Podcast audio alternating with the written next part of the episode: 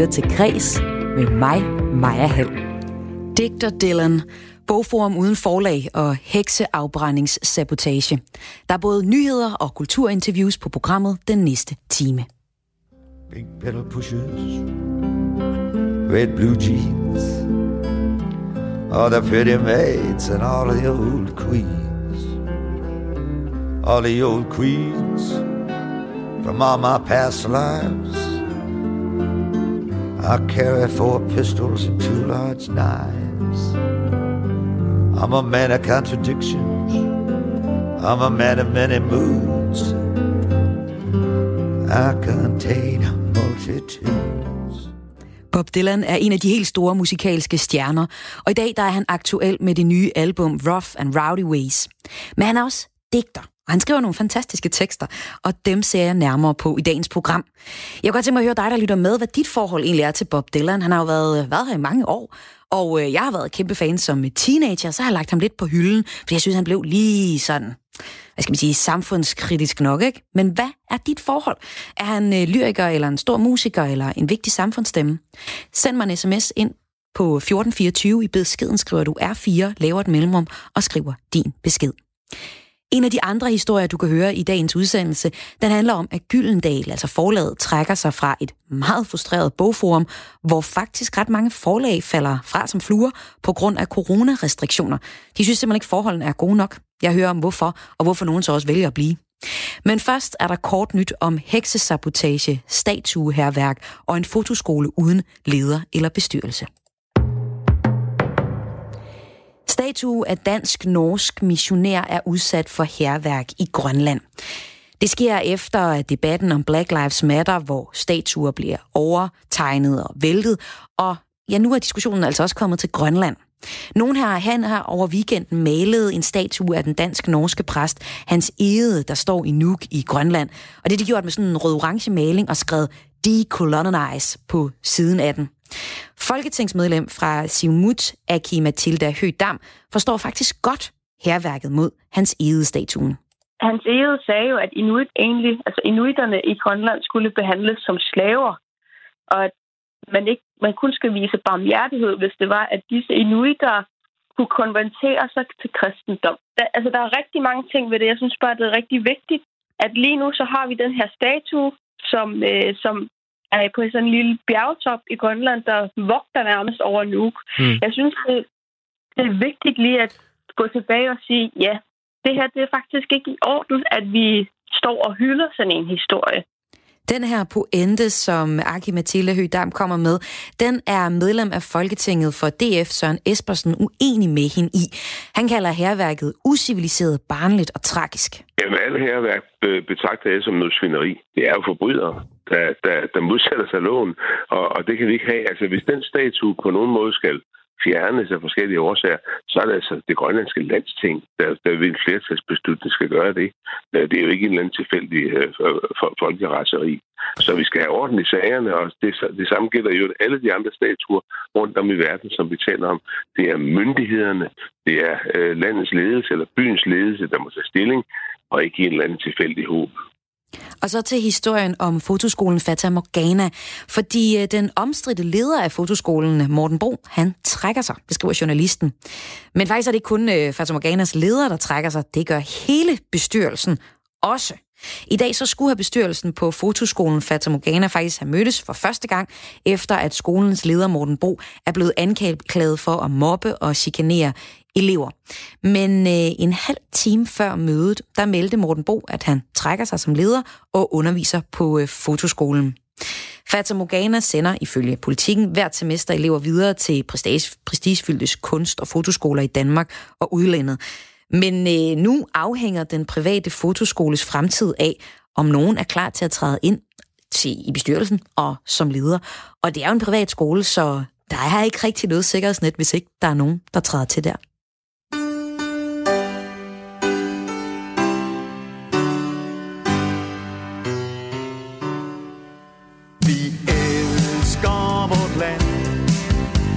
Sinede jul tænder stjernen i træet med glans i hvert øje.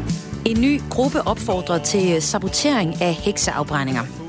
Så i aften, hvor vi skal fejre Sankt Hans, eller nogen af os i hvert fald skal, så står vi der arm i arm og synger med, måske på den her Shubiduas midsommersang. Og nogle båle har jo så hekse på toppen. Men det vil en ny komité for heksekonspiration have sat en stopper for. De opfordrer på Facebook folk til at sabotere hekseafbrændinger rundt i Danmark, fordi de mener, at det historisk er barbarisk og forfærdeligt, at der er de her hekse, der bliver brændt af. Det fortæller kunststuderende og medstifter af The International Committee of Witch Conspiracy, som blev stiftet i fredags af, og hende, der står for det blandt andet, det er Nana Katrine Hansen. Det med at putte en heks på et bål er jo en måde at ligesom hvert år gentage og rekonstruere en virkelig drabelig historie. Og der er egentlig ikke noget særligt sådan, altså en meget misogyn historie også, og der egentlig ikke er noget særligt hyggeligt ved at netop gentage det billede, og ikke noget særligt hyggeligt ved en historie, hvor en masse kvinder er blevet brændt af. Og derfor så opfordrer Nana Katrine Hansen altså til, at man dropper heksen i aften. Men den skønneste krans bliver dog sin sankte Hans. Den er bunden af sommerens hjerter, så varme, så glæde. Men den skønneste krans bliver dog sin sankte Hans. Den er bunden.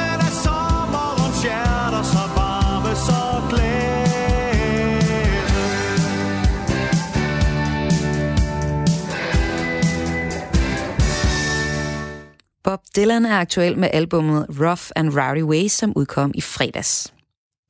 Og du kender ham måske fra for eksempel numre som Like a Rolling Stone, Blowing in the Wind eller Knocking on Heaven's Door. Men nu lyder han altså blandt andet sådan her i nummeret False Prophet. Another day that don't end, another ship go down, another day of anger, bitterness. I know how it happened, I saw it begin. I opened my heart to the world, and the world came in. Bob Dylan, han er nu ikke kun musiker. Han er også digter, og faktisk også modtager om Nobelprisen i litteratur. Og det er altså den side af ham, jeg godt kunne tænke mig at dykke ned i her i Kreds i dag. Fordi også på det nye album, der jonglerer han sådan ret overbevisende med sådan mobil poesi, hvor at der er sådan et finurligt og livsbekræftende sted. Altså hans tekster er ikke sådan mellem humor og alvor.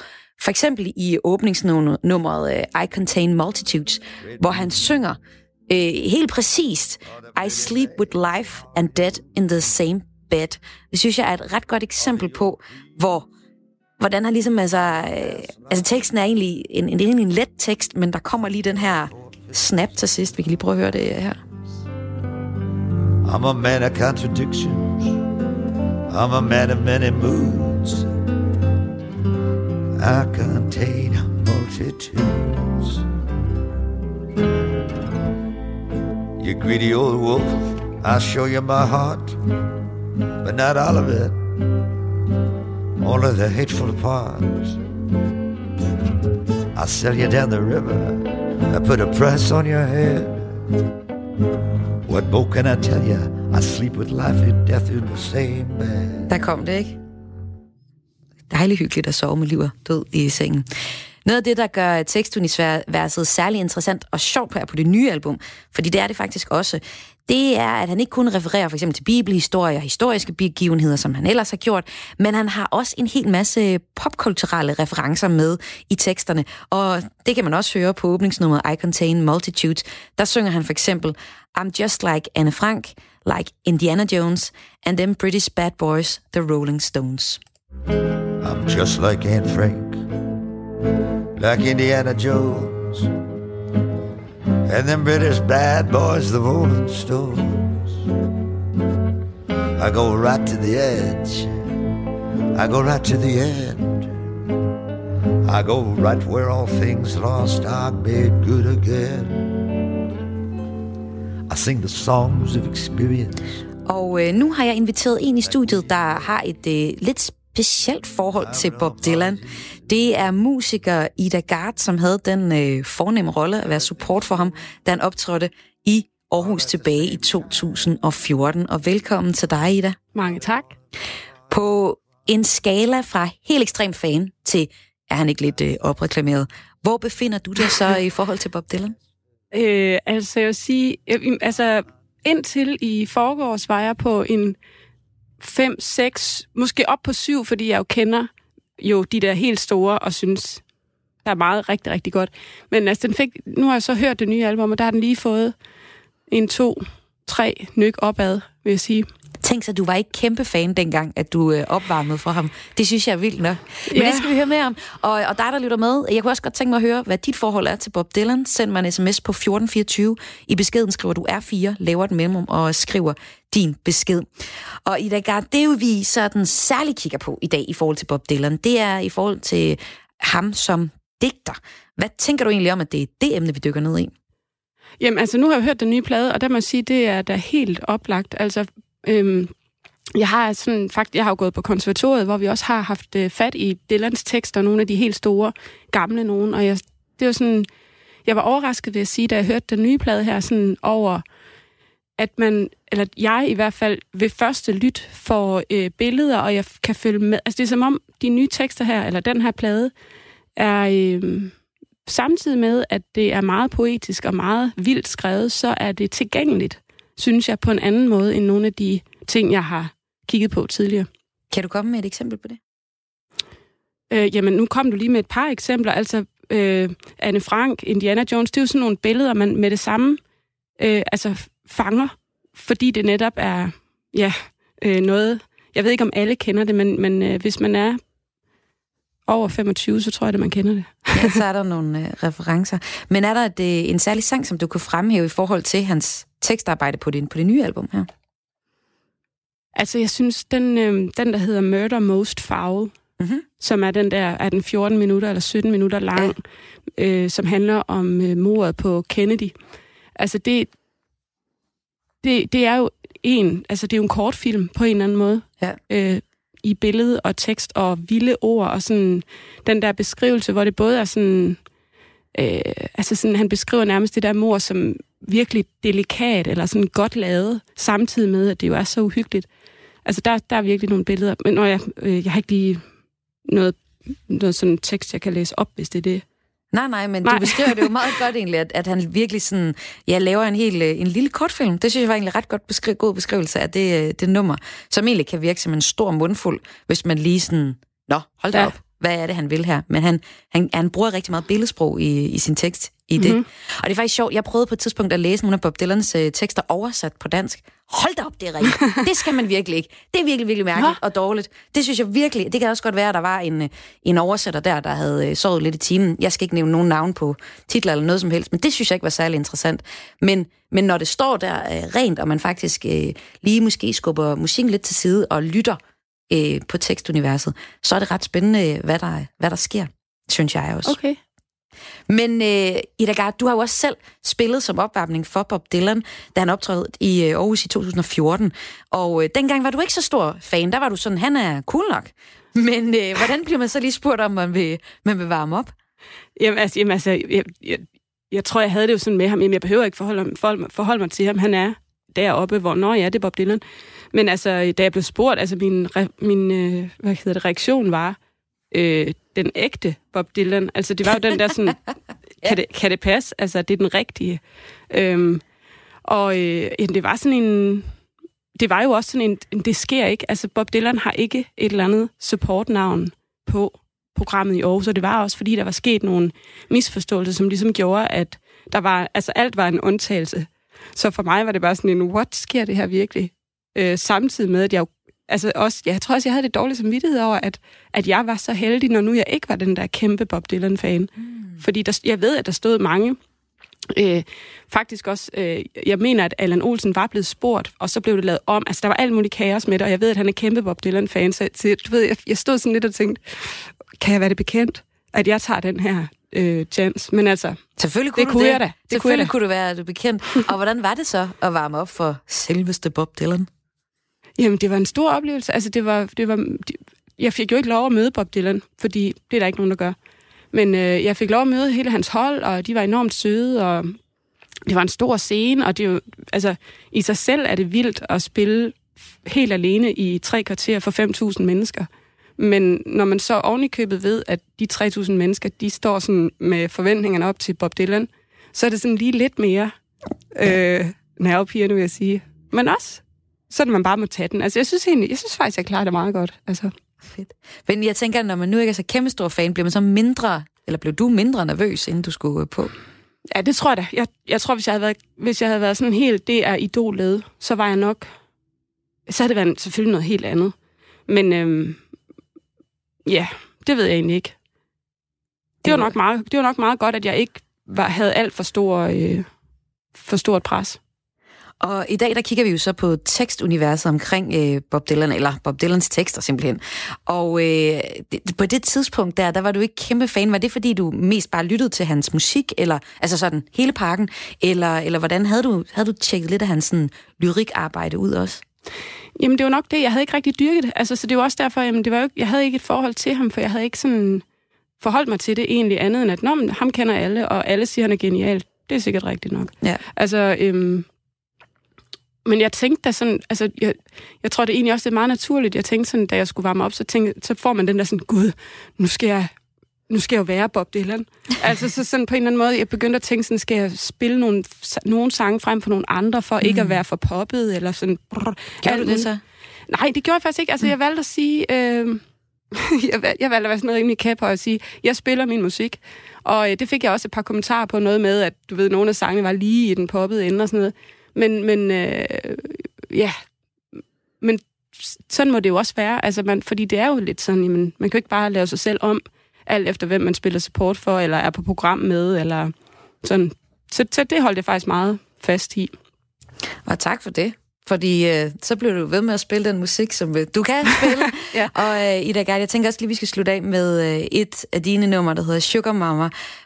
Og senere i programmet, der dykker vi så mere ned i digteren Dylan, fordi det har jeg simpelthen forskere og forfatter med, som der har skrevet en hel bog om. Så der kan vi blive endnu klogere på, hvad det er, hans tekstunivers gør. Jeg synes nogle gange netop, når nogen begynder at sætte ord på det, så forstår man sådan, nå ja, nu kan jeg godt se, hvad det er, han kan. Så det glæder jeg mig også til. Men lad os slutte af med at høre et nummer fra dig, Ida Gard, et nummer, som du spillede på scenen. Er det i den poppede ende, den her Sugar Mama?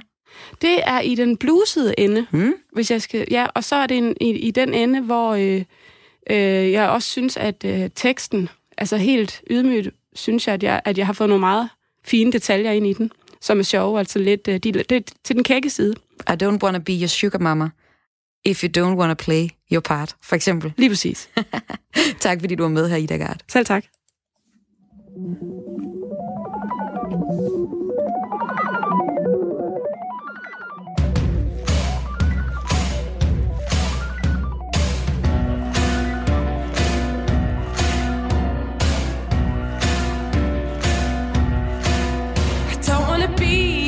Sugar mama, if you won't play your part, I'm not gonna feed you gold and glamour if teasing's all you've got. I'm saying it now to prevent the drama. Generosity's not for free, but I'm not gonna be your sugar mama if you know you'll never love me. Benefit of the doubt got you this far. This is the end of the road. Get out of my car. Everybody loves you. Everybody's in love with you. Everybody's under the illusion that someday soon you will fly them to the moon. Everybody is in love with you.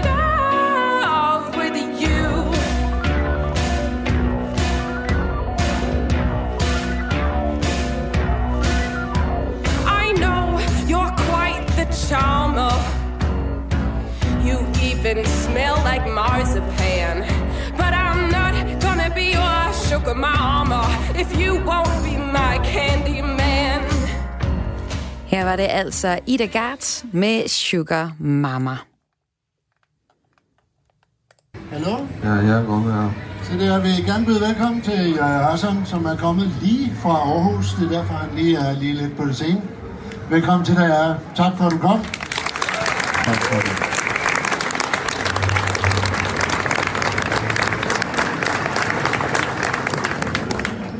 Slumroyal. Vanviddet har smittet alle periodens mænd og kvinder. Sårløse landmænd knytter sig til jord, kvæg og bondekoner. Nepotisme og indavl går fod i fod forbi det kejserlige politi.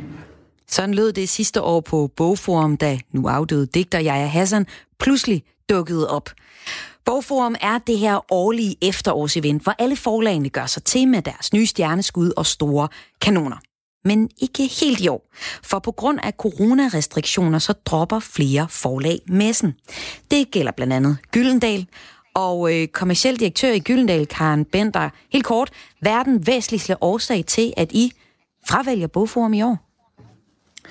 Lad mig allerførst helt kort sige, at der er ikke noget, vi hellere ville, end at deltage på Bogforum. Det er en stor begivenhed for branchen, og det er en stor begivenhed for os.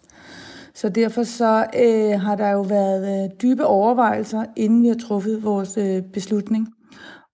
Vores hensyn har været, at messen skulle kunne blive afholdt, hvis balancen mellem et sundhedsmæssigt forsvarligt synspunkt og en god oplevelse for deltagerne kunne garanteres. Og vi har været i dialog med arrangørerne og stillet en lang række spørgsmål til den praktiske afvikling, og der har vi desværre ikke fået tilfredsstillende svar nok. Og udover Gyldendal, så er der også Politikens forlag, Syddansk Universitets forlag, Gads forlag, Gudkind, Harper, altså en lang række forlag har valgt at trække sig fra Bogforum i år. Men et andet stort forlag i Danmark, Lindhardt og Ringhof, I har valgt at blive og på messen og komme til messen. Så direktør Lars Bøgeskov, hvorfor gør I det? Det gør vi, fordi at Bogforum er den ubetinget største bogbegivenhed på året. Det er der, hvor hele branchen mødes. 200 forlag, masser af forfattere, og læserne kommer i hobetal. Og vi har det sådan, at det er meget muligt, at man ikke kan gennemføre Bogforum, men det kan man ikke mene noget seriøst om på nuværende tidspunkt. Der er mere end 4 måneder til, og vi er i gang med at lukke Danmark op igen. Vi har fået masser af ekstra plads derude, og vi har altså ikke hørt noget fra arrangøren, som skulle gøre, at vi ikke skulle kunne gennemføre. Det vi ser i øjeblikket, det er jo, at fodboldstadions eksperimenterer med at have folk inde. Der er folk i IKEA, der er folk i storcenter, der er folk i boghandler. Så jeg synes jo, at branchen, og det er ligesom vores statement i det her, her bør branchen smøge ærmerne op og få det til at lykkes, i stedet for at pege på alle forhindringerne. Så vi har indtil videre, så er vi stadigvæk optaget af at prøve at få det til at lykkes sammen med de forlag, der nu gerne vil være med. I burde smøge ærmerne op og lade være med at melde fra så tidligt, lyder det her fra Lindhardt og Ringhof. Karen Bender, hvorfor gør I ikke det? Det er rigtigt, der er 4 måneder til, men da Bella Centeret og du, Lars, gik ud og sagde, at det bliver afholdt, og vi deltager, så følte vi, at vi begyndte at blive gidsler i en sag, hvor vi havde alt for mange ubesvarede spørgsmål, og derfor så ville vi også hellere også markere, at i år, der synes vi, det er bedre, ligesom der har været et stort antal af andre forlag, der har sagt, bedre at vi springer over og så kommer tilbage og gør det rigtig godt til næste år. Og lad os lige prøve at se på nogle af de forhold, som er ændret i år ved årets Bogforum, der ligger i efteråret. Der for ligesom at sørge for, at der er sikkerhed omkring coronasmitte, så er der blandt andet tale om, at der kommer til at være en kontrolleret publikumsmængde. Det er for eksempel sådan noget med forsal og timeslots. Der kommer til at være meget større areal, som Bogforum kommer til at brede sig ud over, og et siddende publikum. Og så er der også noget med, at I ikke skal booke for store gæster ind. Men Karen Bender, kan du prøve at komme med sådan en mere konkret problem ved bogmessen? Altså der, hvor er det, I tænker, det der, det er simpelthen bare ikke en god oplevelse for vores læsere? Jamen, du rører selv ved noget af det essentielle ved Bogforum, og også som I spillede her i indledningen, at det er jo ikke muligt at have et rigtig stort navn på sin stand, som tiltrækker mennesker. Og det er jo vel noget af det essentielle ved Bogforum, at der sker sådan nogle ting, der pludselig gør, at en masse mennesker samles et sted. Tværtimod har vi fået at vide, at det er vores ansvar at stå for sikkerhed og hygiejne, og det vil sige, at vi skal have vagtmænd på, eller tæller, der står og tæller, hvor mange der er, og vi kan jo ikke engang helt få oplyst på nuværende tidspunkt, hvor mange der overhovedet må komme på standen, og man skal tælle eget personale og forfatter med, og så videre, så det er svært for os at se, hvordan vi skulle kunne give vores bogelskere en god oplevelse på de her præmisser. Lars Bøgeskov, hvis man nu tager rullekufferten fra Nordjylland og ruller den til messecenteret, eller det hedder det faktisk ikke, hvad hedder det? Bogforum. Bella Centeret. Bogforum. Får man så overhovedet noget fra togturen hos jer? Ja, det gør man da i høj grad hos os, men det er da indlysende, at vi... Hvordan kan I garantere det, når I ikke rigtig må lave nogle store events? Jamen, det er jo fordi, det her handler jo ikke om andet end vilje, og det handler jo om, at vi skal arrangere, så folk kan komme til at se de her store navne. Det handler om, der er plads, og jeg forestiller mig, hvis du stillede sådan et spørgsmål her til danske biografer, om de kunne se for sig, at de i løbet af efteråret skulle have gæster ind til filmene, så tænker jeg, at de vil være fyr og flamme for at forklare, hvordan de vil arbejde for at få det til at lykkes. Så det her handler for mig at se udelukkende om, at branchen må se, eller hvad med at være så gammel og støvet, og så prøver at tage opgaven på sig, og så ved jeg udmærket godt, at der kommer sikkert færre mennesker, og der er sikkert nogle ting, som vil være anderledes. Jeg synes også, der er en ekstra ting, som er væsentligt, det er, vi ved jo slet ikke, hvordan arrangementer kan holdes fremover. Hvis ikke der kommer en effektiv vaccine ret hurtigt, så risikerer vi jo, at vi skal lære at leve med det her fænomen. Og der synes jeg lige så godt, at vi kan se at komme i gang, og så må vi løse problemerne, som de opstår. Hvad siger du til det? Jeg vil sige, at det her det er en tid, hvor alle virksomheder de tager ansvar, og der er altså noget, der hedder corona, og derfor må vi justere i vores planer. Det er det, som mange virksomheder og mange brancher har gjort, og det gør vi også. Men kunne I rigtig gerne fejre bogen? Kunne I finde på at lave om på jeres beslutning, hvis nu situationen ser anderledes ud om et par måneder? Karen Bender. Altså nu er det jo ikke sådan, at man arrangerer et bogforum på 6 uger.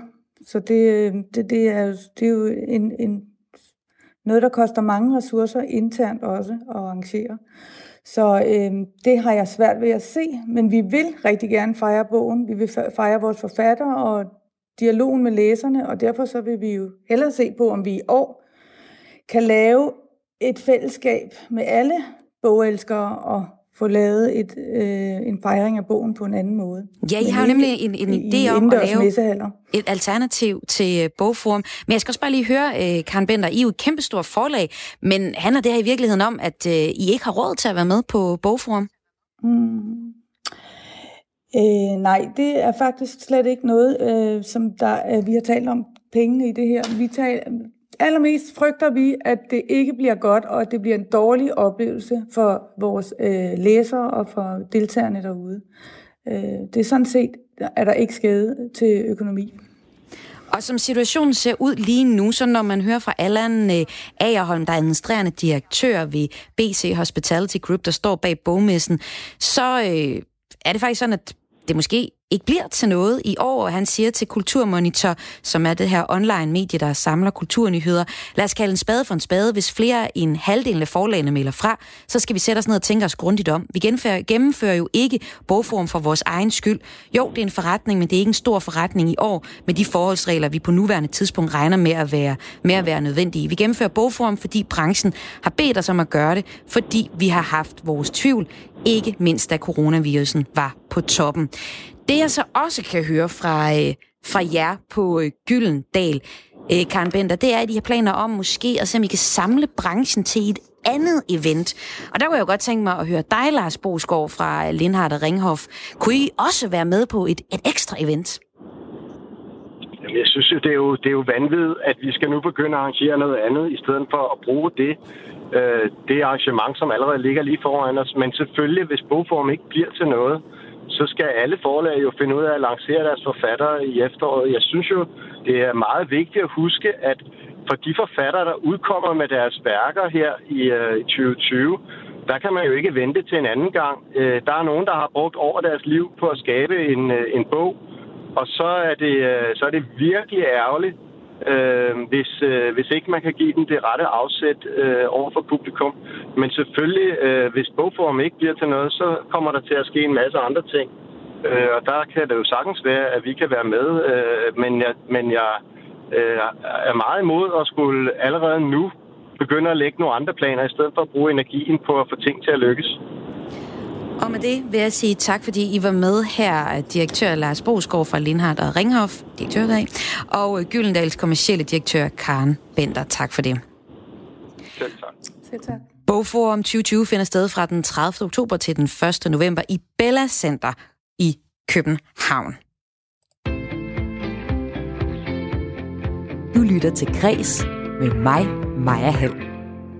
Den aarhusianske hip-hop-duo Følsom og den københavnske rapper Soffer Satan er vinder af DR og Bandakademiets musikprogram Karrierekanonen 2020.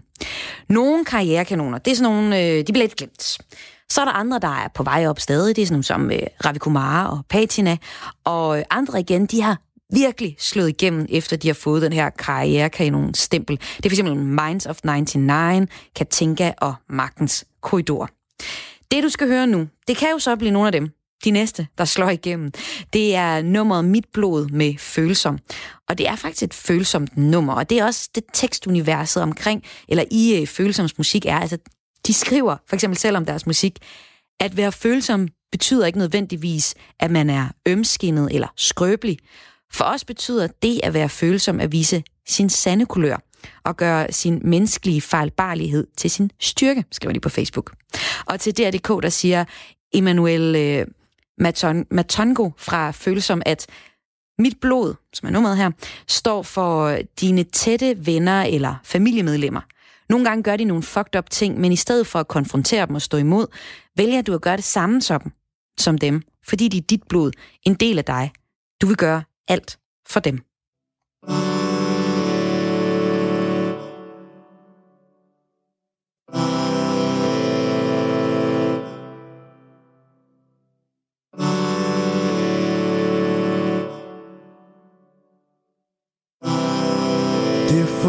For mig at bære, svært at vise dem, hvem jeg er, når det sker gennem mit bære.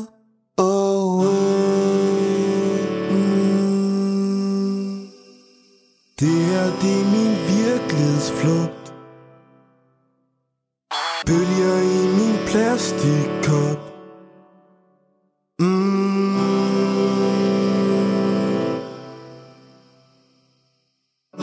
Dykker ned, og det føles så fantastisk godt. Jeg dykker ned, hvornår ved det er vanvid stop. Jeg dykker ned, og det føles så fantastisk godt. Jeg dykker ned, dykker ned.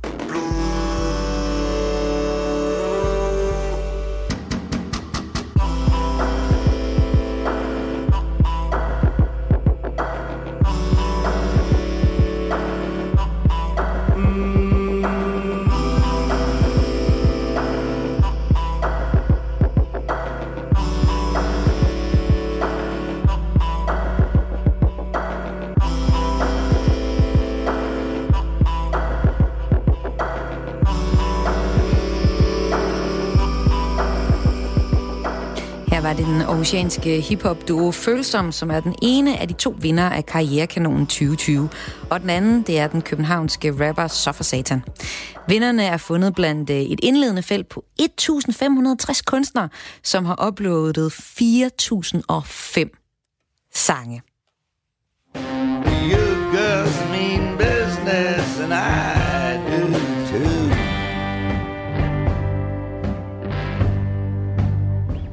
Well, I'm the enemy of treason, an enemy of strife.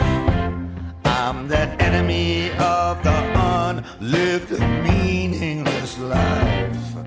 I ain't no false prophet, I just know what I know. I go where only the lonely. Nu spiller jeg Bob Dylan igen, fordi det er nemlig ham og hans evner som digter, jeg dykker ned i kreds i dag, i anledning af, at han netop har udgivet et nyt album, Rough and Rowdy Ways hedder det. Det er faktisk det første rigtige album i 8 år, men det er så også hans 39. album.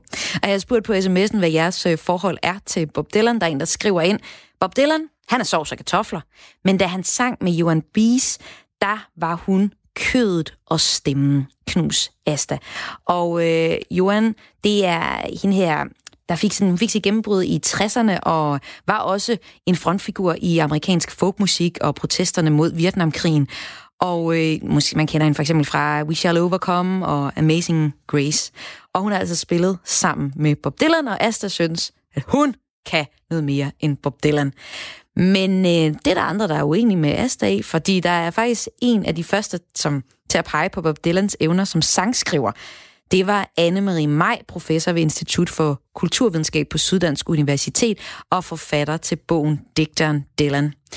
Hun stod i en årrække alene om at mene, at han, altså Bob Dylan, skulle have Nobelprisen i litteratur, indtil han så kunne modtage den i 2016, hvilket han gjorde.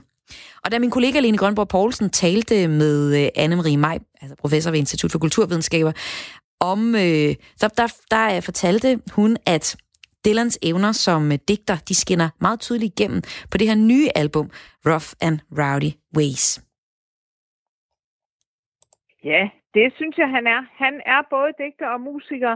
Han er troubadour i den store, gamle og fine tradition, hvor musik og lyrik når hinanden, og hvor altså det bliver en helhed. Så jo, han er også digter her, det er helt sikkert. Og skal vi prøve at bare lige kigge nærmere på et af numrene for den her nye plade? Er der et bestemt nummer, du kunne tænke dig sådan at vælge ud? Jamen, altså, vi kan jo godt se på det. Den sang, der hedder I Contain Multitudes, det er en af de 3, han først opgjorde, og den synes jeg vældig godt om. Today, tomorrow, and yesterday too, the flowers are dying like all things do. Follow me close, I'm going to Berlin, I live. I'll lose my mind if you don't come with me. I fuss with my hair and I fight blood feuds. I contain multitudes.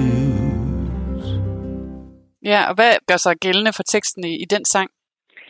Altså, det er jo en sang, hvor Dylan karakteriserer sig selv. Altså, hvor sangeren karakteriserer sig selv.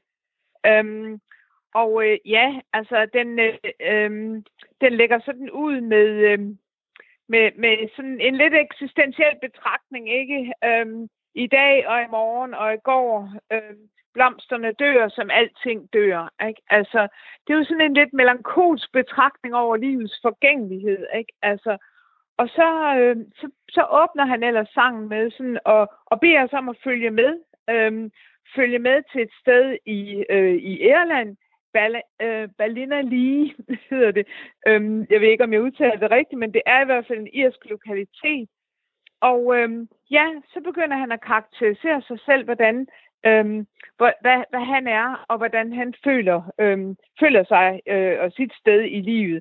Og det er sådan, jeg synes, det er en meget fin refleksion over sig selv, han leverer. Ikke? Jeg indeholder mangfoldighed, altså, og der er også noget, der er Der er både noget, der er meget, meget tankevækkende, hvor han sammenligner sig selv med den jødiske unge pige der, Anne Frank, der døde så tragisk i en koncentrationslejr, og Indiana Jones, og så kommer det lige derefter, ja, ligesom de der slemme britiske drenge, The Rolling Stones, ikke?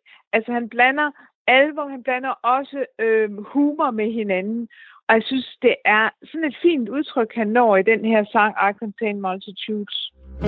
I'm just like Anne Frank, like Indiana Jones, and them British bad boys, the Rolling Stones. I go right to the edge, I go right to the end, I go right where all things lost are made good again. I sing the songs of experience, like William Blake. I've no apologies to make. Everything's flowing, all at the same time. I live on a boulevard of crime. I drive fast cars, and I eat fast food. I contain multitudes. I 2016, der får hun jo Nobelprisen i litteratur, og det var jo sådan egentlig lidt debatskabende, men du er jo en af dem, der var med til at pege på, at det synes du altså, at han helt sikkert fortjente, men hvorfor var det sådan til debat dengang? Jamen, jeg tror, det var usædvanligt, ikke, at man gav det til en sangskriver. Altså, Nobelprisen var jo mest givet til sådan meget klassisk modernistisk litteratur, og nu var det så en sangskriver, der stod på listen her, og det var en stor debat. Altså Dylan har jo altid været sådan lidt undvigende, når det gælder at svare på, om han er digter eller musiker, ikke? Altså hvis han får det spørgsmål, så svarer han nok stadigvæk, som han gjorde for mange, mange år siden. Jeg er en song and dance man. Altså, jeg er en, der synger og danser, som man kunne sige det i den amerikanske underholdningsbranche, at være en song and dance man. Men altså, det var en diskussion, men jeg synes også, det aftvang meget respekt og glæde hos mange, at man havde et blik for noget, der var så betydeligt i nutidens litteratur og turde belønne det. Og altså, jeg var med til den store fest, hvor Dylan også skulle have indfundet sig i 2016, og han kom jo desværre ikke, men det var meget spændende, og det var, ja, det bliver nok mit livs fest, vil jeg sige. Jeg tvivler på, at jeg kommer til en lignende, fantastisk party, som det var da i Stockholm i 2016. Got a telltale heart, like Mr. Poe. Got skeletons in the walls of people you know. I'll drink to the truth and the things we said. I'll drink to the man that shares your bed. I paint landscapes and I paint dudes. I contain multitudes. Red Cadillac and a black mustache, rings on my fingers that sparkle and flash. Tell me what's next, what shall we do? Half my soul, baby, belongs to you. Oh, well, can I frolic with all the young dudes? I contain a multitudes. De linjer, der gør et meget stort indtryk på mig i I Contain Multitudes, det er egentlig der, hvor han synger.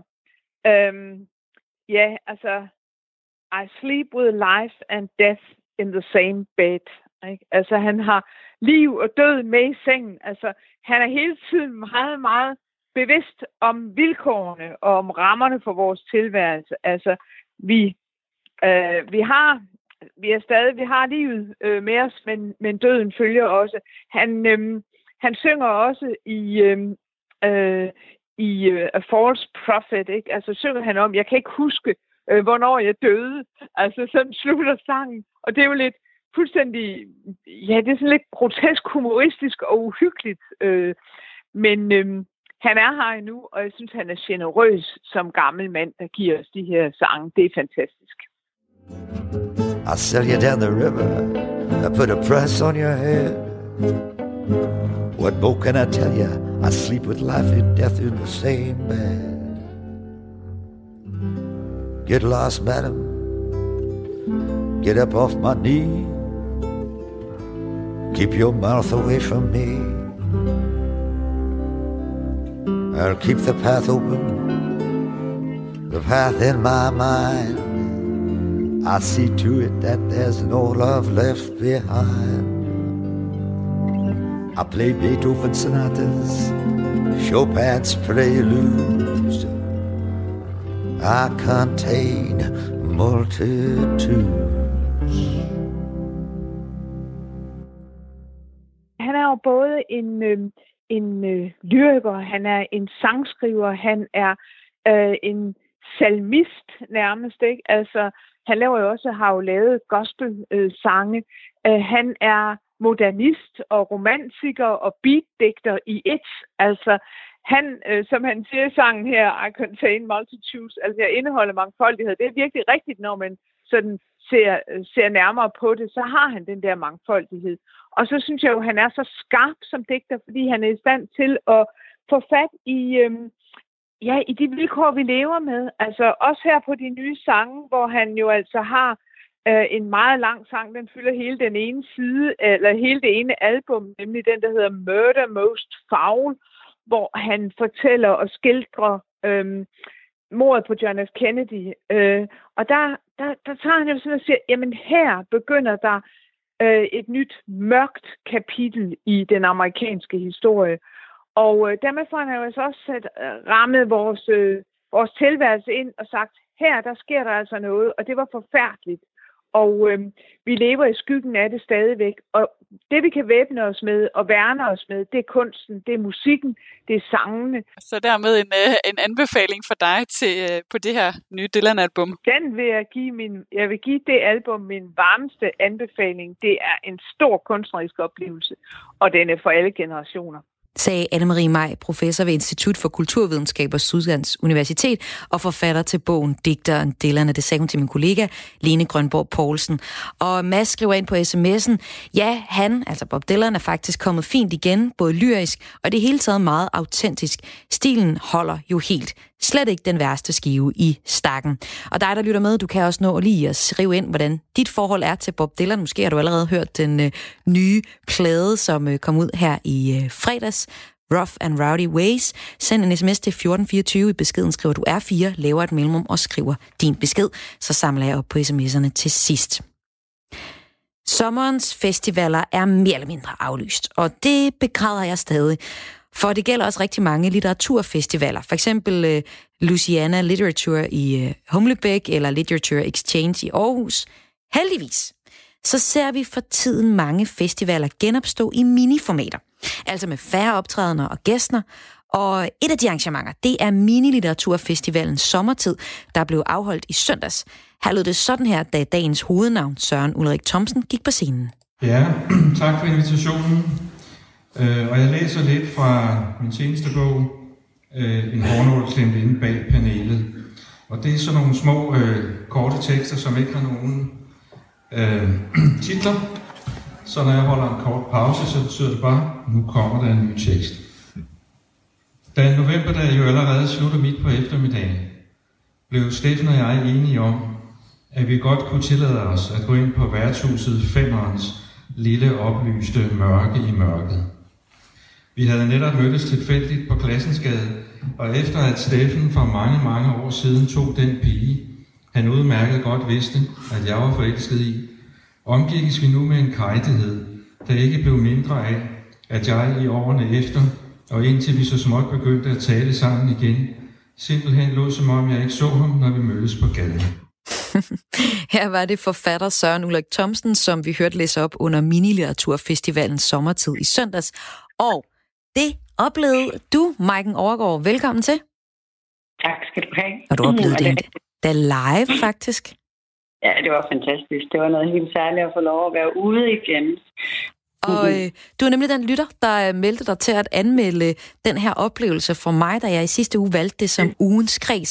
Det her tirsdagskoncept, hvor jeg udvælger og giver en lytter adgang til en kulturoplevelse, så vi kan få almindelige mennesker til at fortælle, hvordan de synes, at kulturen er ude i virkeligheden. Og først så kunne jeg godt tænke mig at høre, hvordan stemningen var til, på Nørrebro i København, hvor den her litteraturfestival blev afholdt. Jamen, altså, jeg synes, stemningen var høj, og der var god stemning, og altså, alle var glade. Jeg havde indtryk af, at forfatterne var glade, dem, der afholdt arrangementet, var glade for at have folk til huse igen, og folk, der sad der, smilede og klappede, og nød at være blandt både litteratur og hinanden igen. Ja, og du var også rigtig glad for at være ude igen. Hvordan var det? Jamen altså, det var et af de første arrangementer, jeg var ude til, hvor ligesom et kulturarrangement, man oplever i fællesskab med andre, og det var fantastisk, det må jeg sige. Det var dejligt. Det var dejligt at være ude og se det, ikke igennem en skærm, men virkelig i virkeligheden. Jamen, det er jo det. Altså, det er jo, altså, litteraturen har jo ikke sådan tradition for at være det, man tager ud og oplever som sådan, men det var en ret fantastisk dag, og selvom det var en mini-festival, altså en festival, der skulle have varet lang tid, der så blev afholdt på 2 timer, så var det jo alligevel særligt. Og noget af det, man kunne opleve, det var jo så Søren Ulrik Thomsen, som vi lige hørte læse op her, men også Mette Mostrup og en række andre lidt mindre kendte forfattere optrådte også. Altså, kom du for at se Giraffen, Søren Ulrik Thomsen, eller hvad synes du egentlig var den bedste oplæsning? Jamen, altså, jeg kom for selve arrangementet, vil jeg sige. Altså, det at opleve litteraturen. Og så er det jo, altså, selvom de andre forfattere er mindre kendte i Danmark, så er det jo nogle forfattere, der er kendte i deres hjemland. Så det er jo super interessant at blive introduceret for så mange spændende nye forfattere på den måde. De var jo alle sammen blev introduceret ved et lille videoklip, en videohilsen, de havde indspillet, hvor de selv læste op af deres digte, og så efterfølgende blev de læst op på dansk ved deres oversættere. Så det var sådan en rigtig fin måde at få en fornemmelse for deres måde at læse teksten på, intonation og rytme i sproget, og så efterfølgende deres en forståelse på dansk, ikke? Så var den bedste oplevelse i virkeligheden at få lidt af de udenlandske kunstnere også? Jamen, jeg synes egentlig, kombinationen af at kunne være sammen på tværs af landegrænser via skærm, og så samtidig have den der live-oplevelse, som er særlig, det var spændende, synes jeg. Og altså, den her tid lærer os jo også noget nyt i forhold til, hvordan man kan agere sådan, i sådan tværdisciplinære medier, altså både live og på skærm. Så det synes jeg, det eksekverede rigtig, rigtig fint. Men hvad er det så, det kan det her med at komme ud i virkeligheden og være til et litteraturarrangement på den her måde, Maiken? Ja, men altså man kan sige, at litteraturen har jo ikke helt samme tradition for at skabe fællesskaber omkring en oplevelse af litteraturen. Det er jo meget mere naturligt at gå ud og høre en koncert eller tage på museum og opleve kunstværker sammen med andre. Så litteraturen, det er jo meget sådan en individuel oplevelse, man læser, det er ens indre øre, det er sådan inde i ens hoved, men det er noget særligt at opleve litteratur i et fællesskab. Det er helt unikt, og så er der jo også, altså det synes jeg også, de forfattere, der deltog både på skærmen og live, viste, at der er stor diversitet i oplæsninger, altså den måde at opleve en forfatter, formidle sin tekst, det giver en særlig oplevelse af det læste. Og så skal jeg jo så høre til sidst, Maiken Overgaard, kan du opfordre andre til at tage til de her mini-arrangementer, altså de her stand-in-festivaler? Jamen i høj grad. Altså, det er jo også en måde, vi kan få kulturen til at overleve en svær periode, så alle skal bare afsted så hurtigt som muligt, så mange ting som overhovedet muligt. Altså det skal vi bare støtte op om på alle måder. Tak for de oplevelser, det giver. Ja. Tak fordi du var med her, Maiken Overgaard, altså anmelder af ugens kreds, og faktisk også leder af Center for Kunst og Teknologi og Design. Tak fordi du var med. Og der tror jeg, Maiken Svuttet. Hvis jeg kan også lige skynde mig at sige til sidst, at Louisiana Literature har faktisk lige annonceret, at de laver en mindre litteraturarrangementer her hen over sommeren, så det kan man også nå at komme til. Det var Kreds, og det var med mig, Maja Hall. Jeg er tilbage igen i morgen. Nu får du et nyhedsoverblik efterfulgt af Krimiland.